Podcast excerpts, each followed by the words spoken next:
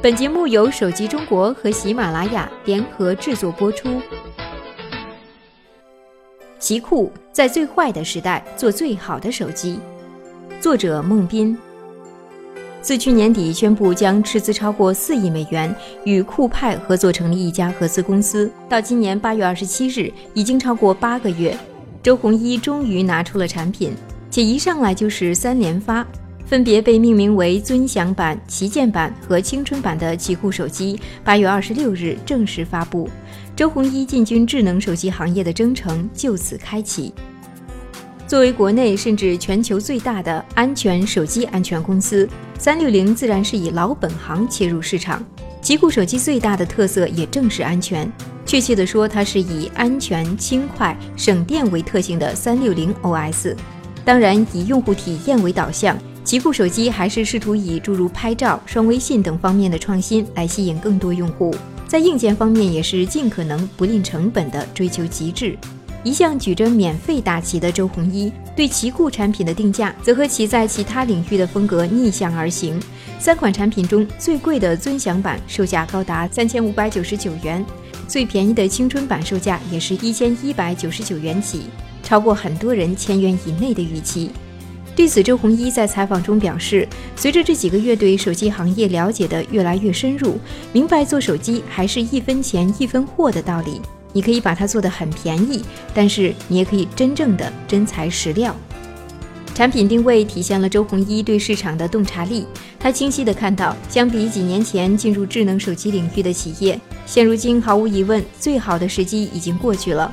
他调侃称：“那时候做手机太容易了，搞个双核处理器，跑跑分就能卖得很好。但现在，用户已经不是从功能机转到智能手机的温饱时代，粗放型的性价比竞争已经没有太多机会。但这并不意味着智能手机市场没有空间。在周鸿祎看来，未来的机会在于消费升级。很多消费者已经不再以配置、价格来决定购买，他们需要高品质、极致体验的产品。”这正是奇酷手机的目标群体所在。在回答奇酷手机究竟是要卖给谁的问题时，周鸿祎表示，奇酷手机肯定不会卖给买不起手机、完全追求性价比的用户。我觉得旗舰版是卖给很多像我这样的奋斗者，比如很多中小企业的创业者、产品经理、程序员、工程师、设计师，他们愿意去买一款真正能够解决安卓痛点的手机，而不是价格最低的手机。青春版可能会更多卖给刚刚离开学校进入职场的年轻人。尽管是以互联网公司的身份进入手机行业，但周鸿祎对于渠道已经有了全方位的规划。他表示，除了京东、天猫、三六零自己的官方商城之外，现在也正在考虑建设自己线下的渠道。在他看来，单凭线上或线下都不能支撑奇酷手机的销量，没有线上很难带动品牌的提升。没有线下体验，消费者只看到网上的宣传就下单也是很难的。在接受采访中，周鸿祎并未透露出具体的销量目标。作为一个进入手机行业的新人，做好产品和品牌仍然是奇酷的第一要务。在有记者略显刁难的“一旦失败如何面对”的奇葩问题时，周鸿祎直言：“中国的手机行业正是因为太计较失败，所以缺乏创新。”大家都愿意去追随已经取得成功的厂商。如果还用传统的手机看今天的市场，不一定会有很大的机会。我们之所以现在进入这个行业，是因为如果我们不进入这个行业来谈创新的话，只能是空谈。如果我们坚持去做，坚持创新，不以成败为主导，是不是能给大家带来一款好的产品？但显然，这次的周鸿祎是带着必胜的信念重新杀入手机行业。在谈到特工机的失败时，他说：“那时候在最好的时机，没有组建最好的团队，和别人的松散合作是同床异梦，不可能成功。现在呢，周鸿祎语出惊人，谁帮我做手机，我就和他合作；谁阻拦我做一款好手机，我就干谁。断言奇酷是否成功还为时尚早。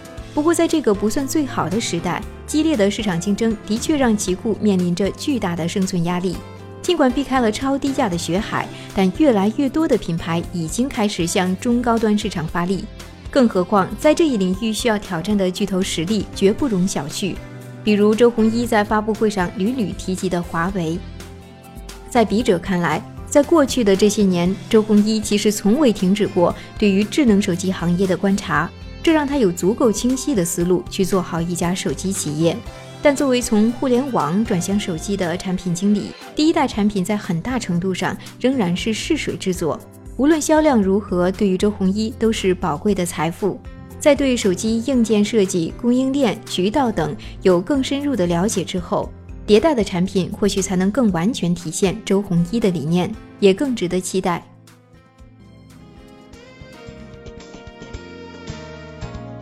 这里是手机中国，我们下周再见。